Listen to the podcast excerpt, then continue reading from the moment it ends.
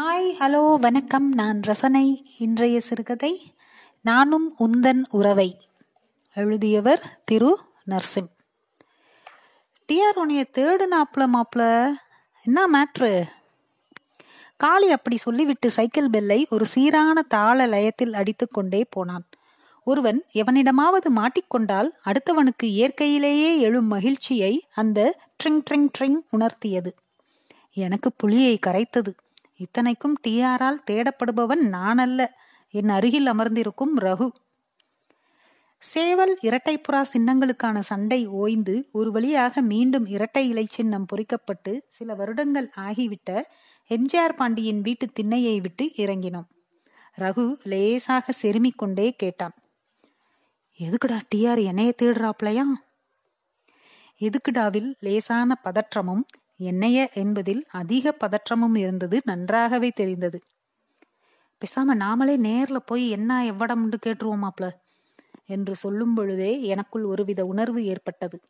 எவ்வளவு எளிதாக மாட்டிவிடுகிறோம் அடுத்தவன் பிரச்சனை என்றால். டி ஆர் கணேசனின் தந்தை பெயர் முத்து. அப்புறம் எப்படி டி ஆர்? டி ராஜேந்திரனின் மீதான அதீத பற்று என்று ஒற்றை வார்த்தையில் சொல்லிவிட முடியாத ஒன்று அது. ஒருவன் தன் இனிஷியலையே மாற்றி வைத்துக் கொள்கிறான் என்பதை விடவும் இதர விளக்கங்கள் தேவையற்றவை. ஆனால் கணேசன் தாடி வைத்துக் கொள்ளவில்லை. பளீரென மழித்த முகம், கையை வைத்து திருகி திருகி கூரேற்றிய மீசை, கராத்தே மாஸ்டர் என இக்கை அழுத்தி சொல்ல வைக்கும் கட்டுடல், தன் கராத்தே வகுப்பில் அவர் காட்டும் கண்டிப்பை பற்றியும் சாகசங்களை பற்றியும் ஆளாளுக்கு ஏதேதோ சொல்வார்கள். பாம்ப ப்ரூஸ்லி கணக்கா கொத்துறதுக்கு முன்னாடியே அட்டாக் பண்ணுவாப்ல, கையில நாலு பேத்த நிக்க வச்சு குப்புன்னு தூக்கி விடுவாப்ல, ஒச்சே அடியில எத்தனை செங்கல்னாலும் சுக்கு நூறாக்கி விடுவாப்ல என்பது போன்ற செவிவழி செய்திகள் ஊரில் பிரசித்தம். ஆனால் அவருடைய மாணவர்கள் ஒரு பொழுதும் டிஆரின் வகுப்புகளை பற்றி வெளியில் பேச மாட்டார்கள். அதிகாலை, காலை, மாலை என மூன்று பிரிவுகளில் கராத்தே வகுப்புகள். இடைப்பட்ட நேரத்தில் பஸ் ஸ்டாண்டில் பஸ் சுற்றி வரும் இடத்தில் வாகாக அமைந்த சாந்தினி சைக்கிள் கடையில் ஜமா சேர்த்து அமர்ந்திருப்பது என டி ஆர் கணேசனின் அன்றாடம் அமைதியாக கழியும். ஆனால் அவருடன் சம்பந்தப்பட்டவர்களுக்கு அமைதியாக கழிவதற்கான நிகழ்தகவுகள் மிகவும் குறைவே. சைக்கிள் கடையில் தன் சொந்த செலவில் அசம்பிளி செட்டும் ஸ்பீக்கரும் வாங்கி வைத்திருந்தார். ஆம்பிளிஃபையர் இத்தியாதிகள் எல்லாம் வைத்து உயிருள்ளவரை உஷா, ஒரு தாயின் சபதம், உறவை காத்த கிளி என டி ராஜேந்தர் பட பாடல் மற்றும் ஒளிச்சித்திர கேசட்டுகளை ஒன்று முடிய மற்றொன்று என கேட்டுக்கொண்டிருப்பார். ஸ்தல புராணம் போல் ஒவ்வொரு வசனத்தையும் வார்த்தைகளையும் சிலாகித்து சுற்றி அமர்ந்திருப்பவர்களிடம் விளக்கும் பொழுது தன்னை டி ஏ ராஜேந்தர் போலவே பாவித்துக் கொள்ளுவார். நல்லா எண்ணிப்பாரு, தலைவன் டைட்டில் பூரா ஒன்பது எழுத்துல தான் இருக்கும். தாயின் சபதம்னு வைக்கலாம்ல, ஆனா ஒருன்ற வார்த்தையை நேக்கா போட்டு ஒன்பது எழுத்தாக்கிடுவாப்ல என அவர் சொல்ல சொல்ல அனிச்சையாக விரல் விட்டு எண்ணி அட ஆமா என்பது போல் தலையாட்டும் கூட்டம். சும்மா ஒன்னும் சினிமாவுக்கு வந்துடலடா தலைவன், எம்ஏ தமிழ் தெரியும்ல, அப்படியே ரவரவரையா பீரிச்சிருவாப்ல.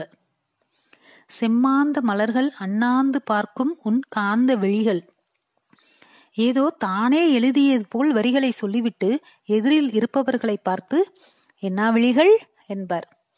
காந்த என்று சரியாக சொல்ல தெரியாமல் அவர் வாயையே பார்த்து கொண்டிருப்பார்கள். மனநிலையை பொறுத்து லேசாக தலையில் தட்டுவதோ ஓங்கி அடிப்பதோ நிகழும்.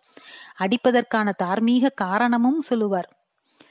தமிழ்டா, ஒருத்த அனுபவிச்சு உரிச்சு தாரான், அதை ரசிக்க கூட தெரியலையடா உங்களுக்கெல்லாம். ஹீரோயினிய உரசிக்கிட்டு ஜிங்கிடி ஜிங்கிடின்னு கத்துனாத்தான் பாட்டு. சொல்லிக்கொண்டே வால்யூமை கூட்டி வைப்பார். ஒரு ஏகாந்த ராகம் தெம்மாங்கில் பாட ஏதேதோ குயில்கள். என்ன குயில்கள் என்று கேட்பார். ஏதேதோ என்று சொல்லிவிடலாம் என நினைக்கும் பொழுது என்ன ராகம் என்பவர் யாருடைய பதிலுக்கும் காத்திராமல் அவரே ஏகாந்த ராகம் என ராகம் போட்டு பாடிக்கொள்வார்.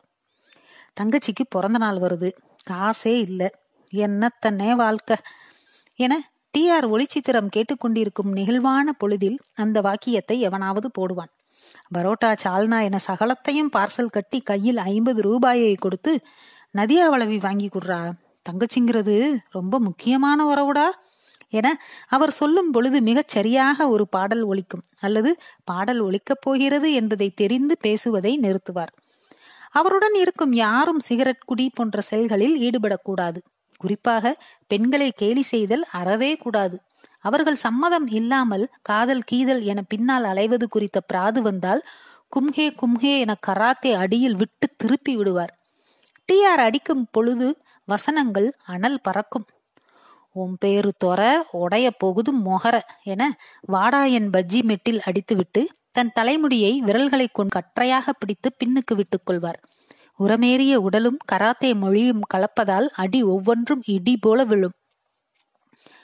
நானும் ரகுவும் அவருடைய கராத்தே வகுப்புகள் நடக்கும் கொட்டகைக்கு போன போது அங்கு யாரும் இல்லை. கீற்று கொட்டகை, மண் தரை, நடுநடுவே மூங்கில் கம்புகள்.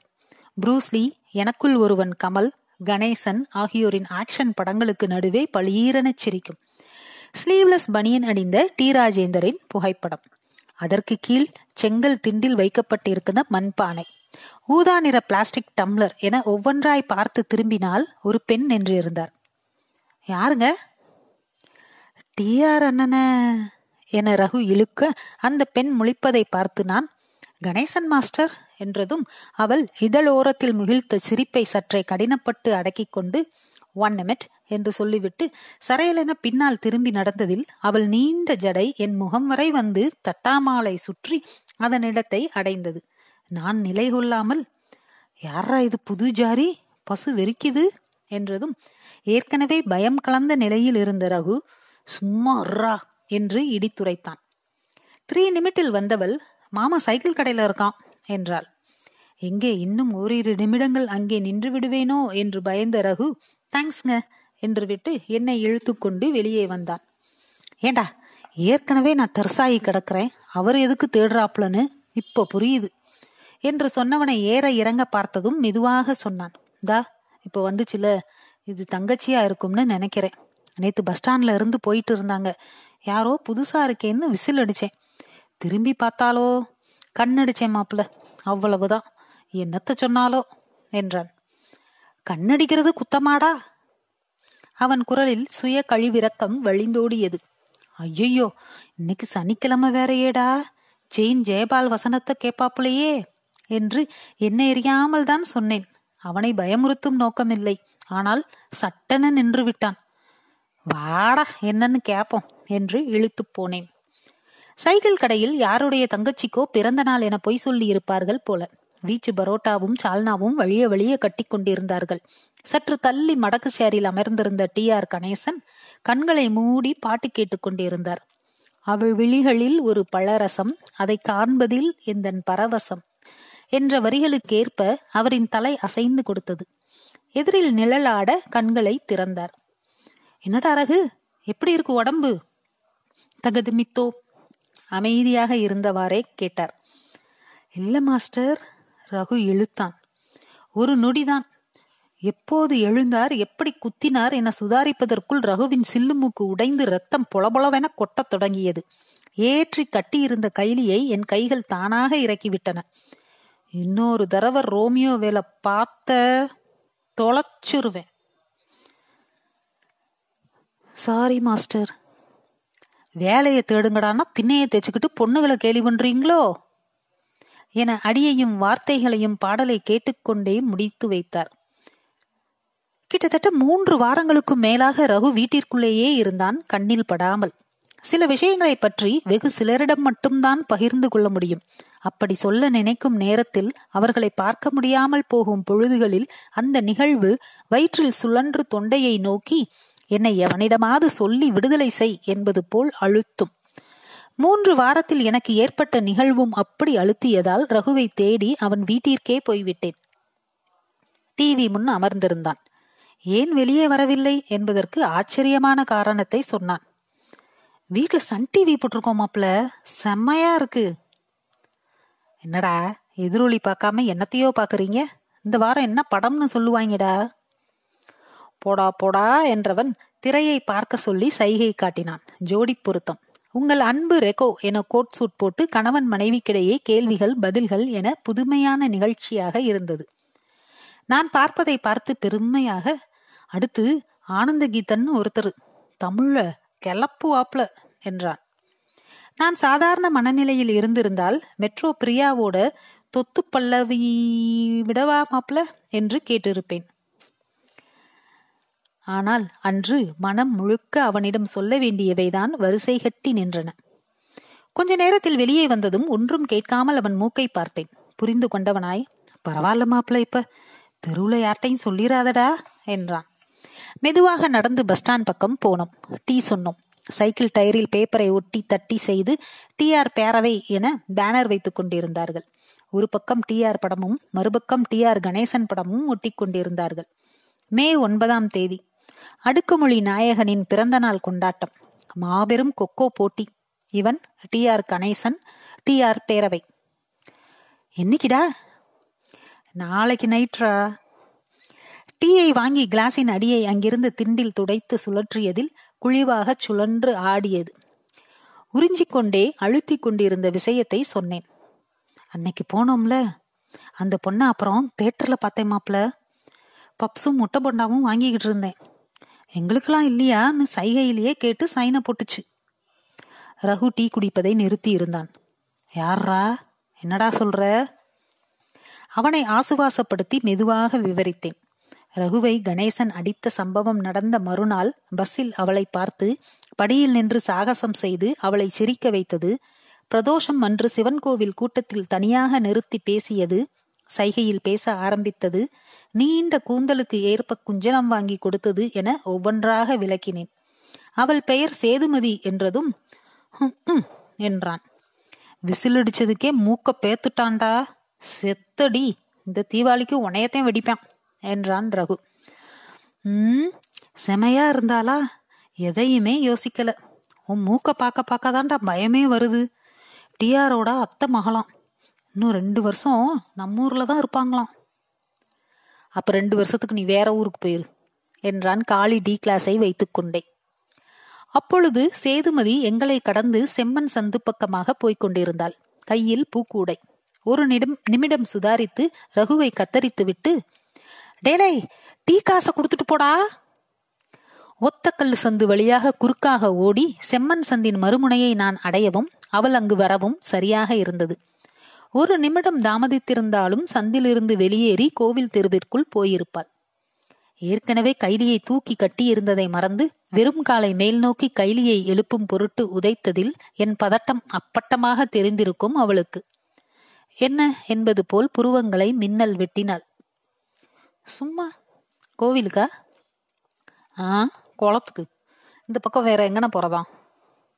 டுமில் டுமில் என வார்த்தைகளை வெளியிட்டாள். குண்டடியில் இருந்து தப்பிக்கும் வீரனை போல லாவகமாக இடவளவம் ஆட்டி அவளை பார்த்தேன். ஜிமிக்கு ஆட வேண்டும் என்பது அவள் நோக்கமாக இருந்தது. நல்ல நோக்கமாகவும் அது இருந்தது. எப்பவும் இப்படி பாவாடை தாவணியில தான் இருப்பீங்களா? நாளைக்கு வேணா கைலி கட்டி வரட்டுமா?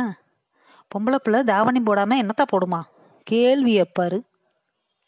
ம் இவளிடம் சரணாகதி அடைவதே வழி என முடிவெடுத்து அவளையே பார்க்க, லேட் ஆகுது, டென் நிமிட்ல வீட்டுக்கு போகணும் என்றாள். சட்டென சந்தின் ஒரு பக்க சுவற்றில் உரசி நின்று வழிவிட்டேன். கடக்கும் போது, அதான் டென் நிமிட் இருக்குன்னு சொன்னேன்ல லூசு என்று சொல்லி சிரித்து போனாள். போகும் பொழுது அவள் ஜடையை சுழற்றி என் முதுகில் அடித்தாள் என்றே நினைக்கிறேன். சந்தின் முனைக்கு சென்று திரும்பி அங்கே ஒட்டப்பட்டிருக்கும் கொக்கோ போட்டி போஸ்டரை காட்டினாள். புரிந்தது என்பதாக தலையாட்டினேன். அவளின் நிழல் தெருவிளக்கின் ஒளியால் நீளமாய் வளர்ந்து என்மேல் மடிந்து விழுந்திருந்தது. களத்து மேடு டியூப்லைட் வெளிச்சத்தில் பகல் போல் ஜொலித்தது. விட்டில் பூச்சிகள் மொய்த்து கொண்டிருந்தன. ஊர் மக்களில் சரி பாதி அந்த முன்னிரவில் கொக்கோ போட்டியை காண வட்ட வடிவமாக நின்றிருந்தார்கள். ரகுவை எவ்வளவு அழைத்தும் வர மறுத்துவிட்டான் என்பதால் இது எதுவும் தெரியாத காளியை அழைத்து சென்றிருந்தேன். இது போன்ற இடங்களுக்கு கைவாகனம் இல்லாமல் சென்றால் லஜ்ஜையாக இருக்கும். டி ஆர் கணேசன் ஸ்பாஞ்ச் கிளாத்தில் ஸ்லீவ்லெஸ் டி ஷர்ட் போட்டிருந்தார். அவருக்கு பின்னால் மடக்கு சேர்களும் வயர் சேர்களும் போடப்பட்டிருக்க, சேதுமதி, அவள் தங்கை மற்றும் சில பெண்கள் வந்து அமர்ந்தார்கள்.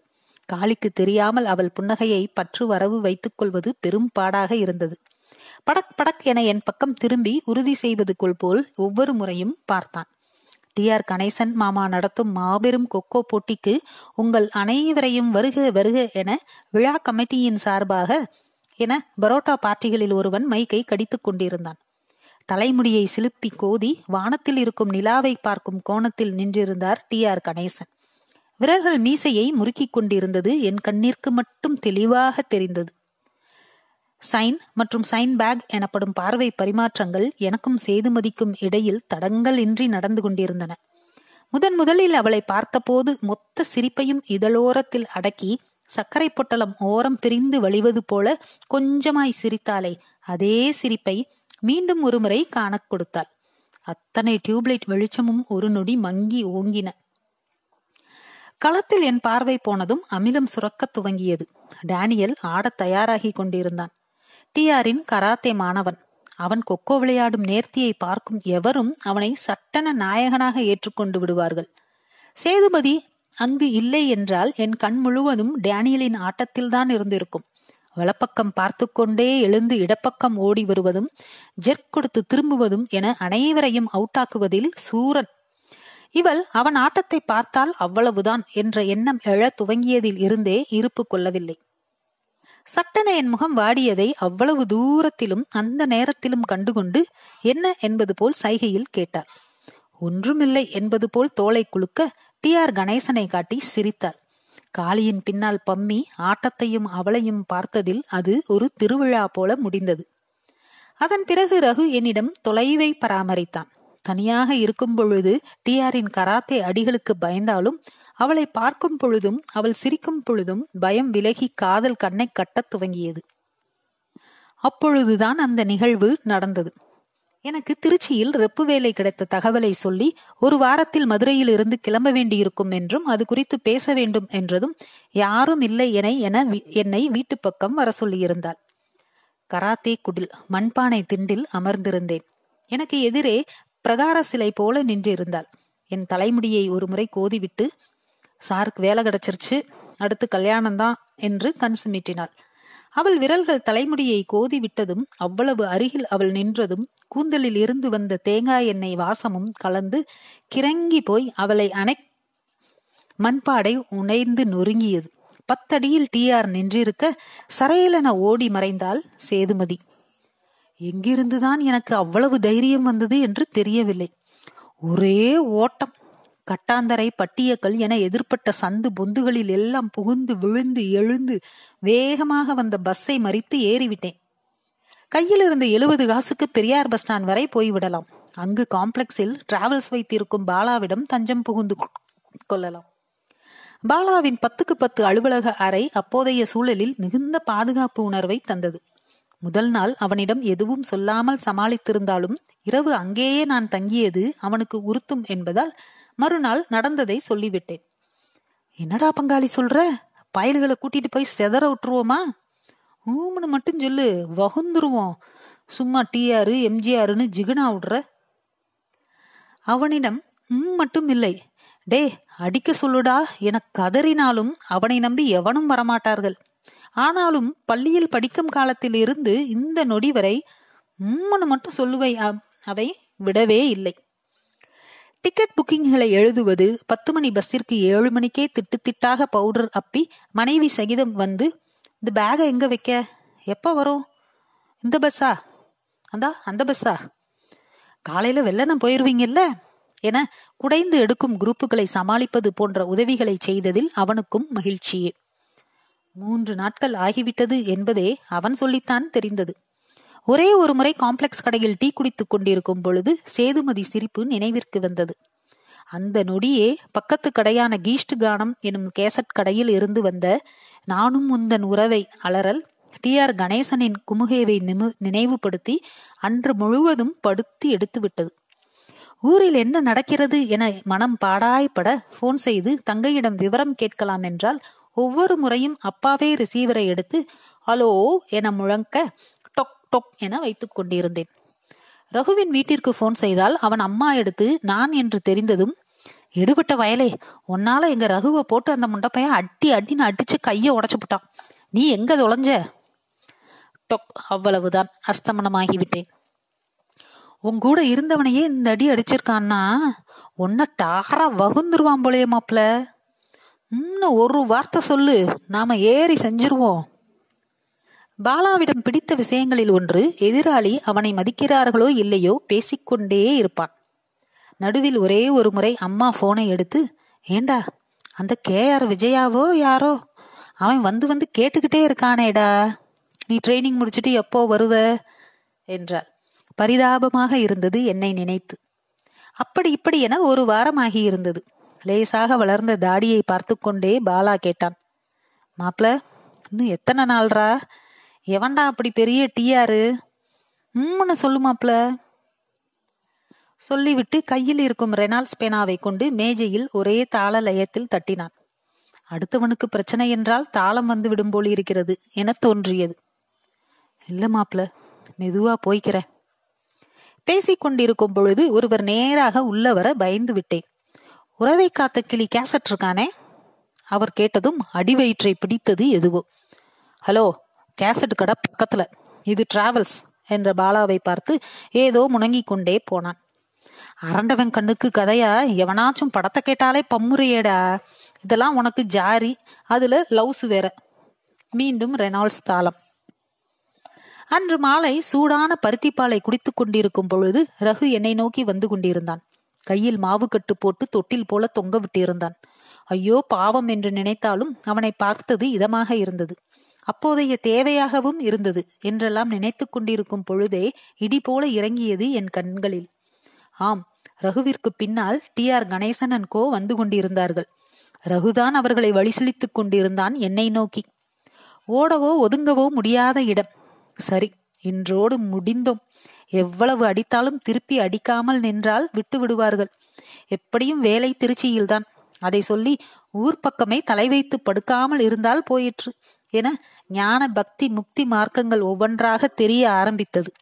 ஆனால் பாலா, அந்தா மீசையை முறுக்கிக்கிட்டே வரானே அவன் தானே, விடுமாப்ல உம்னு சொல்லு, வகுந்துருவோம் என்றதும் வாயை வச்சுக்கிட்டு சும்மா இறாப்பா புண்ணியவாளா என்று நினைத்து கொண்டிருக்கும் பொழுதே எங்களை சமீபித்து நின்றார்கள். எங்கெல்லாம்டா தேடுறது?